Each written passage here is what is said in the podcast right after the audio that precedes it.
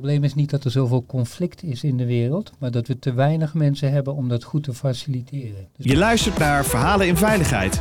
Deze podcast brengt verhalen over veiligheid samen van de mensen die het doen. Met wisselende onderwerpen. Verhalen vanuit de wetenschap, verhalen vanuit de praktijk, maar vooral verhalen die raken uit ons mooie vak. Uw presentatrice Orlie Porlak. Welkom uh, luisteraars. Het is weer uh, tijd voor een uh, mooie podcast. Ik zit natuurlijk niet alleen in de studio. Ik zit in de studio met Frank Weijers. En hij is Deep Democracy Instructor en procesdeskundige. Auteur van drie boeken. Now We're Talking. De nieuwste is uit, ligt al op mijn bureau. Hier zijn inmiddels 20.000 exemplaren van verkocht. Vind een hele prestatie. Conflict en polarisatie en ruimte. Ik heb alle boeken. Zeer de moeite waard. Frank is gespecialiseerd in complexe dialogen, transformatieve polarisatie en conflicthantering. Hij heeft daarnaast een achtergrond in antropologie, politicologie, systeemwerken en coaching. En vandaag gaan we het hebben over het hanteren van conflicten. Frank, hartstikke leuk dat je in uh, de studio bent. En dan ook nog eens een keer live. En uh, met mij in dit uh, warm hokje wil zitten. Ja, nou fijn om hier te zijn. Ja, superleuk. En we gaan met een heel mooi onderwerp eigenlijk deze 22 minuten podcast vullen. En het gaat eigenlijk over conflicten, de hele podcast. Maar misschien voor de luisteraars wel interessant om te weten. En voor mij misschien ook wel een goede herhaling. Wat is nou een conflict? Conflict bestaat veel misverstand over, denk ik. Conflict is in letterlijke zin, betekent dat samen verschillen. En dan zeg ik altijd, dat is toch ook veel leuker dan samen hetzelfde zijn. Maar dan moeten we het wel goed kunnen. En goed samen kunnen verschillen betekent dat we ons heel goed moeten kunnen uitspreken naar elkaar. En dat we elkaar ook echt heel erg goed moeten kunnen horen. Ik noem dat zo aan de ene kant vrijmoedig spreken. Je vrij voelen om te zeggen wat je wil zeggen. En als je je niet helemaal vrij voelt, is kijken of je de moed bij elkaar kunt rapen om toch te zeggen wat je wil zeggen. En aan de andere kant openhartig luisteren. Dus letterlijk met open hart luisteren naar een ander. Dus ook heel goed kunnen luisteren naar datgene wat niet overeenkomt met wat jij vindt. Wat misschien soms zelfs loodrecht staat op jouw eigen waarden en normen. Geruststellende gedachte erbij is ook, je hoeft niet direct te vinden wat een ander vindt. Maar het is wel heel fijn als je er goed naar kunt luisteren. Nou, en als we die twee dingen nou kunnen, kunnen we ook best goed conflict hebben met elkaar. Want dan is de lol van conflict hebben dat we kunnen profiteren van de verschillen tussen ons.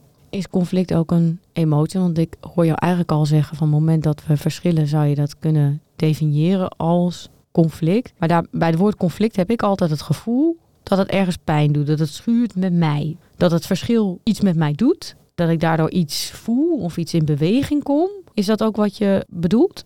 Ja, eigenlijk wat er gebeurt als wij een conflict hebben met elkaar. Dus als we op een conflicterende manier naar dezelfde werkelijkheid kijken en we spreken dat uit naar elkaar, we kunnen dat ook goed van elkaar horen, dan denk ik ja, op zo'n moment is er nog niet zoveel aan de hand. Sterker nog, dat is eigenlijk wel heel plezierig, want daar worden we samen wijzer van. Maar over het algemeen kunnen we dat niet zo goed, want we zeggen niet helemaal wat we te zeggen hebben en we horen de ander ook niet zo goed. We zijn soms uh, erg overtuigd van onze eigen waarheden, proberen anderen daarvan te overtuigen. En wat er dan gebeurt is dat we de verbinding wat kwijtraken met elkaar. Dan of we vermijden of we verharden. Het zijn eigenlijk twee vormen van conflict. Hè. We vermijden om te zeggen wat we eigenlijk te zeggen hebben. Of we verharden juist in wat we zeggen. En dan horen we de ander niet meer goed. Nou, en in die beide gevallen raken we elkaar eigenlijk een beetje kwijt. En wat je dan heel snel ziet in conflicten, is dat emotie het van de reden gaat overnemen. Dus de emotie slaat toe. Kennen we ook wel van conflicten, dat je je boos, ongezien, geïrriteerd gaat voelen. En soms nog veel erger. En, en die emotie komt tussen ons in te staan. En daardoor escaleert een conflict vaak verder en verder en verder. En helaas zien we daar in onze wereld ook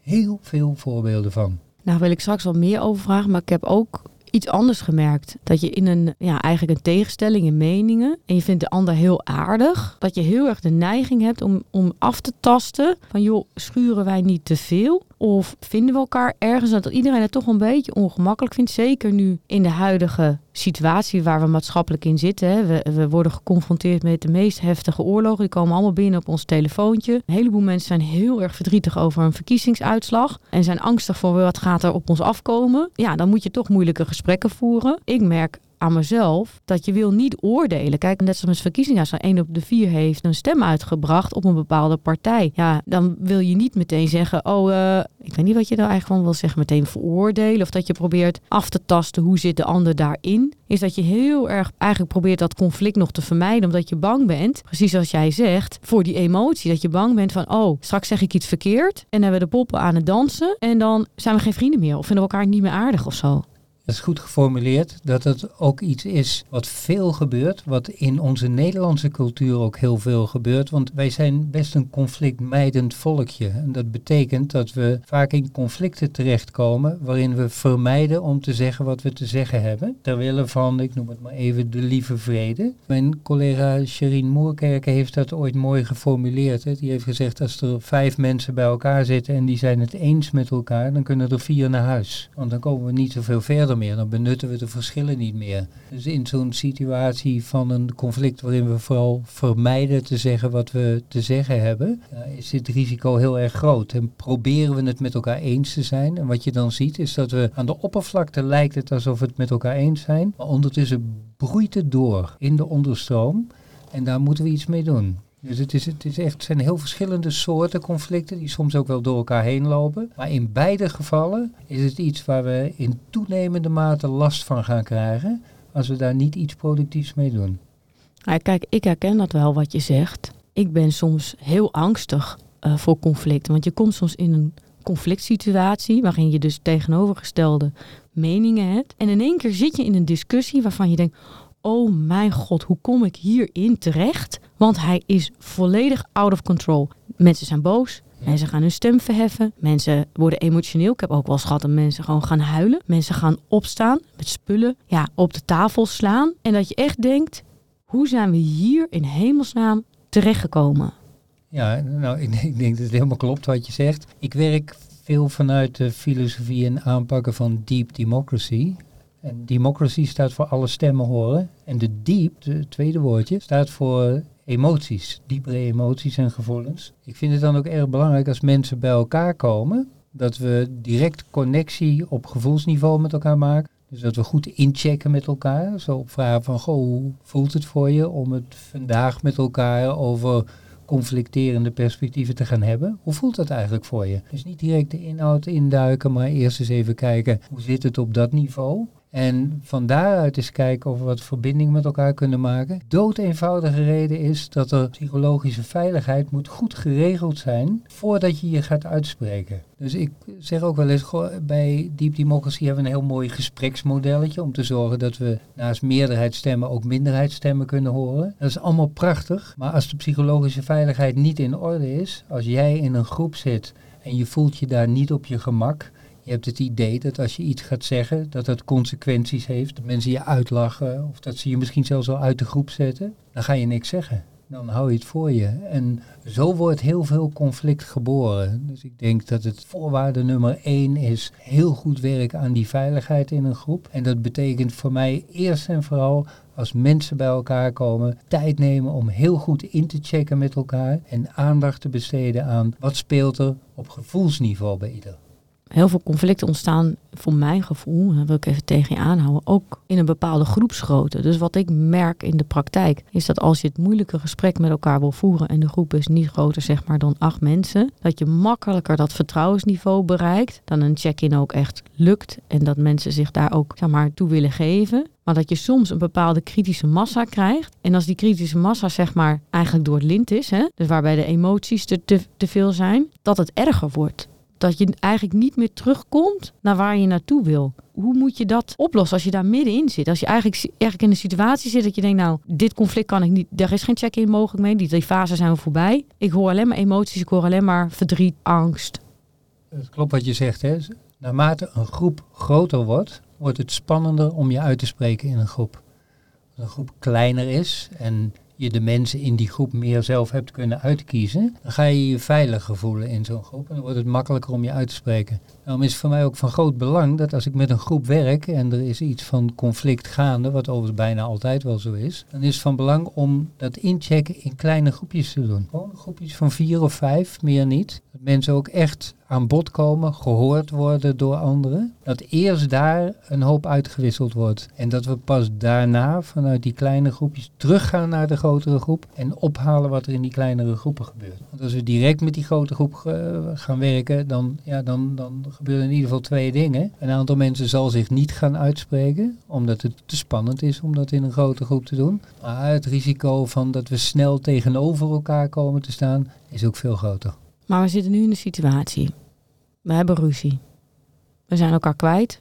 We begonnen deze podcast met, ja, we vinden elkaar aardig. We hebben respect voor elkaar, waardering voor elkaar. Maar ergens hebben we ruzie gekregen. En er zijn alleen maar emoties. Ik kan niet meer helder nadenken. Ja. Ik ben eigenlijk alleen maar boos. Ja. En teleurgesteld en verdrietig. En nu?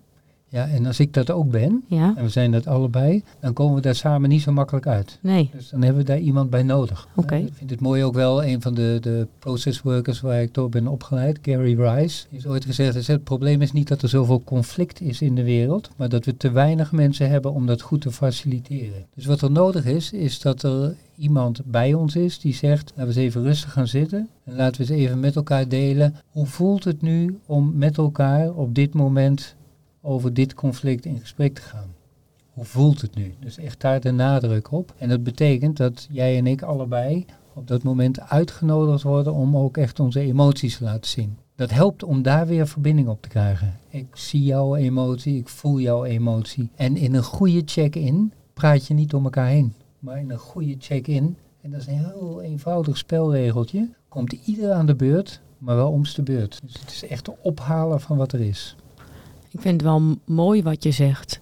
En als je dat dan weer terughaalt naar nu. Als twee mensen zo diep in de emotie zitten dat ze eigenlijk lijm nodig hebben. Hè? Een, een verbinder tussen. eh, misschien heb je wel dezelfde emotie of denk je eigenlijk wel hetzelfde, maar je komt er gewoon samen niet meer uit. Als je dat nu vertaalt naar de samenleving, we doen volgens mij het omgekeerde. Volgens mij hebben we nou een soort loopgraafoorlog soms in meningen, waarbij de een partij kiest voor de ene emotie, de andere partij kiest voor de andere emotie. En die gaan we eigenlijk alleen maar versterken. Ja, en wat we daarin doen, is dat we ook vaak niet meer praten over waar we zelf nou zo voor staan. Maar we gaan vooral de ander beschuldigen. Ja. En we gaan dat vaak doen in, in frames, in, in, in one-liners, op een manier dat we mensen beschuldigen. Niet zozeer op wat ze doen, maar meer op identiteitsniveau. En daarmee raken we enorm uit elkaar. Hè. Dat is ook het punt waarop een conflict ja, transformeert naar een dynamiek van polarisatie. En dan kunnen we elkaar heel slecht meer horen. Dan is er ook echt iets anders nodig om ons weer bij elkaar te brengen. Ik vind dat zo gek. En je ziet dat niet alleen in conflicten en polarisatie, dat we de mening van een ander verbinden met wat jij ook aangeeft, de identiteit. Jij bent dit, jij bent dat, jij bent zus, jij bent zo. Ik heb een paar weken geleden, dat vind je misschien wel leuk om te weten, heb ik Kokkie Verschuren geïnterviewd. Zij is 70, dat vind ik wel leuk om ook bij te melden. En zij is nu een PhD-onderzoek aan het doen naar eh, eigenlijk ongewenste omgangsvormen op het werk. Zij heeft 3500 wetenschappelijke artikelen, dus onderzoeken gelezen. En is gekeken van wat definiëren we nu? Daar komen universeel dezelfde gedragingen uit. Dus toen vroeg ik aan haar van ja, en verklaren we dat dan ook universeel? Want dat vind ik dan interessant. Of zitten daar dan culturele verschillen in, in interpretatie? Nou, daar zitten gigantische culturele verschillen in. En wij hebben in het Westen nogal de neiging om te zeggen dat het gedrag gerelateerd is aan persoonskenmerken. Ze zegt dus, wij zeggen heel snel, ja, maar hij heeft een narcistische persoonlijkheid. Ja. Zij is een eencellig weekdier en heeft geen ruggengraat. Ik noem maar even iets. Ze zegt, maar dat is heel erg sterk bepalend voor onze cultuur. Terwijl als je kijkt naar andere landen of andere culturen, die zijn, kijken veel meer naar het systeem. Die zeggen niet, jij bent dit of jij bent dat. Nee, wij gaan op die manier met elkaar om. Ja. En dat doet me ook heel erg denken aan die identiteiten in die polarisatie. Van wij zijn heel erg snel geneigd om iets heel deterministisch neer te zetten. Van ja, maar dit is zo. Het is zwart of het is wit. En dat doen we niet alleen bij nou, politieke geschillen, maar we doen het ook bij pesten. Dus jij bent eh, slachtoffer en jij bent dader. Terwijl als je kijkt naar al die studies, heb je heel vaak dat een dader ook een slachtoffer is. Of een meeloper is, of een hulper is. En het slachtoffer net zo. En ik denk dat dat heel erg, dat besef, dat dat dat we dat niet echt hebben, ook van invloed is op hoe we met conflicten omgaan. Want daar doen we eigenlijk hetzelfde als met het bestempelen van andere gedragingen. Ja, dat is ook, ook echt een van de grote problemen bij het werken met conflicten. Dat we zetten elkaar vast op rollen. En ik, ja, ik doe het wel eens heel simpel. Hè. Dan zeg ik nou een conflict in een, een klas met kinderen in primair onderwijs. Een kind wordt gepest door een ander kind. Dan heb je een dader en een slachtoffer. En je hebt kinderen die eromheen staan, die zien wat er gebeurt. Dus er zijn eigenlijk drie rollen. Hè. Dader, slachtoffer en, en toeschouwer, bystander. Het duurzaam transformeren van zo'n situatie zit hem erin dat ieder iets van rolfluiditeit gaat opzoeken. En dat betekent dat je kijkt hoe de dader ook slachtoffer is. Hoe het slachtoffer ook dader is. Hoe de bystanders ook de rol van slachtoffer en dader in zich hebben. En ze zich dat met elkaar gaan realiseren. Op het moment dat dat lukt, dat je dus ontdekt dat je al die rollen in je hebt, allemaal, is het mogelijk om daar weer verbinding op te maken. Anders lukt het niet. Dan blijven we in dat frame zitten van dader en slachtoffer, van beschuldigingen, van klagen over anderen, van op identiteitsniveau iets vinden van een ander. In plaats van dat we eens kijken naar, goh, hoe zitten deze verschillende rollen nou allemaal in mij en in jou? En zou ons dat ook helpen met omgang met conflicten? Ja, ik denk dat dat ons zeker zal helpen. Want wij zien bij conflicten, groot en klein, dat we heel snel een mening hebben. ik heb, ik heb eh, vorige keer al aangehaald, zo toen op 7 oktober de aanslagen van Hamas plaatsvonden en daarna de oorlog tussen Israël en, en het Palestijnen plaatsvond. Heel veel mensen hebben heel snel een mening daarover. En wat zo belangrijk is in het goed werken met conflict, is dat je even een stapje terug neemt en dat je zegt, Er speelt hier een heel ingewikkelde kwestie. Welke perspectieven zijn hier eigenlijk allemaal mogelijk? En dat is echt iets heel anders dan een mening. Hè? Een mening leidt tot standpunten waarmee mensen vast komen te zitten, tegenover elkaar komen te staan. Terwijl bij een perspectief, een gezichtspunt, ben je aan het verkennen hoe je naar een bepaald thema, naar een bepaalde vraag kunt kijken. En dat is eigenlijk wat we te doen hebben. Dat als we zeggen, oh ja, maar er speelt iets conflictueus, laten we nou eerst eens even onderzoeken vanuit welke perspectieven kun je hier naar kijken, voordat we op basis daarvan een mening gaan vormen. Kijk, meningen vormen en standpunten innemen is jij tegenover mij. Perspectieven verkennen is iets wat we samen doen. En dat is voor mij ook de dominante verschuiving die erin zou moeten zitten. Hè. Wij leven in een cultuur waarin de ik veel belangrijker is dan de wij. En het is zo belangrijk dat we daar eens wat in transformeren. Dat we zeggen, ja ja, als wij het hebben over verschillen tussen ons, we kunnen het ook hebben over overeenkomsten tussen ons. En vanuit de overeenkomsten tussen ons zijn we misschien veel makkelijker in staat om ook de verschillen te overbruggen. Maar dat vraagt wel een heel andere manier van in gesprek gaan met elkaar. Ja, en misschien soms ook wel je beseffen, wat, wat wil je er nou uithalen? Wil, wil je nou op elkaar de atoombom gooien? Want je ziet dit op, op wereldpolitiek niveau, maar ik zie dit eigenlijk ook in bedrijfsleven. Als we het hebben over leren van een fout. is heel simpel. Er is iets misgegaan. En iemand heeft een uh, kraantje vergeten dicht te draaien. En dan, dan is het ook meteen hek van de dam. Hè. Het is jouw schuld. Jij hebt het niet goed gedaan. Krijgen we ook een soort loopgraven conflict alleen maar over het wel of niet dicht doen van een kraantje. Maar ik vraag me soms af, zijn mensen soms wel eens bewust, wat wil je er nou uithalen? Wil je nou in een conflict je gelijk krijgen en zeggen van ja, ik heb de sterkste bom gegooid en nu geef jij je over? Of zou je eigenlijk liever het probleem met elkaar willen verkennen en oplossen? Ja, nou, ik vind, vind het wel, wel een goede die je zo opwerpt. Want als ik met een groep in conflict ga werken, zeg ik altijd voorwaardelijk is, voordat we met elkaar aan de slag gaan, is dat de mensen die erbij betrokken zijn zeggen, goh, we zijn in een situatie met elkaar beland, die vind ik niet echt plezierig meer. Daar wil ik uit. Dus er is een, een, een wens tot transformatie. Dus een wens tot bewegen daarin. Die is noodzakelijk. Op het moment dat mensen zeggen, nee, nee, ik heb een monopolie op de waarheid, ik heb gelijk en wat die ander zegt is volstrekt onzin, is, is, is, daar, daar wil ik niet eens op ingaan, dan heeft een gesprek geen zin. Dus het is zo belangrijk om juist op gevoelsniveau van tevoren eens aan mensen te vragen, goh, hoe voelt het nou om in dit conflict te zitten? Vaak vinden mensen dat bijzonder onprettig. Ja, even los van wat ze er inhoudelijk van vinden. En dan wordt vaak ook de wens uitgesproken, ja, ik, ik zou wel van dat onprettige weg willen. Daar zit eigenlijk, hè, de, als het gaat over conflictresolutie of eigenlijk het transformeren van een conflict, daar zit het aangrijpingspunt. Dat mensen zeggen, gevoelsniveau, hè, daar begin ik weer, dat ik zeg, Als we elkaar daarin kunnen vinden, dat we zeggen, daar willen we uit met elkaar, dan is dat een goed vertrekpunt. Dan is er nog veel werk te doen, maar het is wel belangrijk om daar te beginnen. Niet in de inhoud. De inhoud slaan we elkaar maar om de oren. Laten we beginnen bij iets anders. Ik vind het wel mooi wat je zegt. Ehm, dat gemeenschappelijke vertrekpunt op emotie. Wat je misschien niet weet, is dat ik argumentatietheorie heb gestudeerd. en dat de klassieken ook in het rationele debat het debat alleen maar goed vinden lopen als er een gemeenschappelijk vertrekpunt is. Omdat als dat er niet is, dat je inderdaad op ratio ook je elkaar volledig om de oren slaat. Ja. En nooit tot de oplossing van een geschil van mening komt. Ja. Maar dat is wel een mooi vertrekpunt. En dat je dus mensen ook dwingt na te denken over wat vind ik nou belangrijk. Ja, ik, de, de, de, ja daar kan ik me echt helemaal bij aansluiten. En ik ga ook niet zeggen dat argumenten niet belangrijk zijn. Nee, argumenten zijn juist heel belangrijk. Maar die argumenten kunnen wij over en weer pas weer van elkaar horen als we op een ander niveau verbinding met elkaar maken.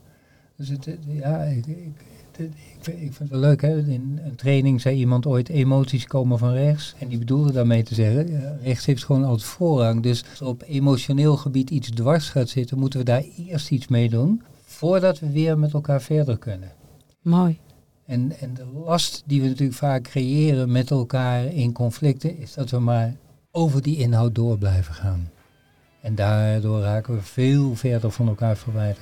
Dankjewel voor uh, wederom een mooie podcast. Ja, heel graag gedaan. Dat is uh, fijn om bij iets. Je luisterde naar Verhalen in Veiligheid. Wil je niks missen van deze podcast? Abonneer je dan op deze podcast in je favoriete podcastplatform. Of laat een recensie achter via Apple Podcast. Dank voor het luisteren. Graag tot de volgende.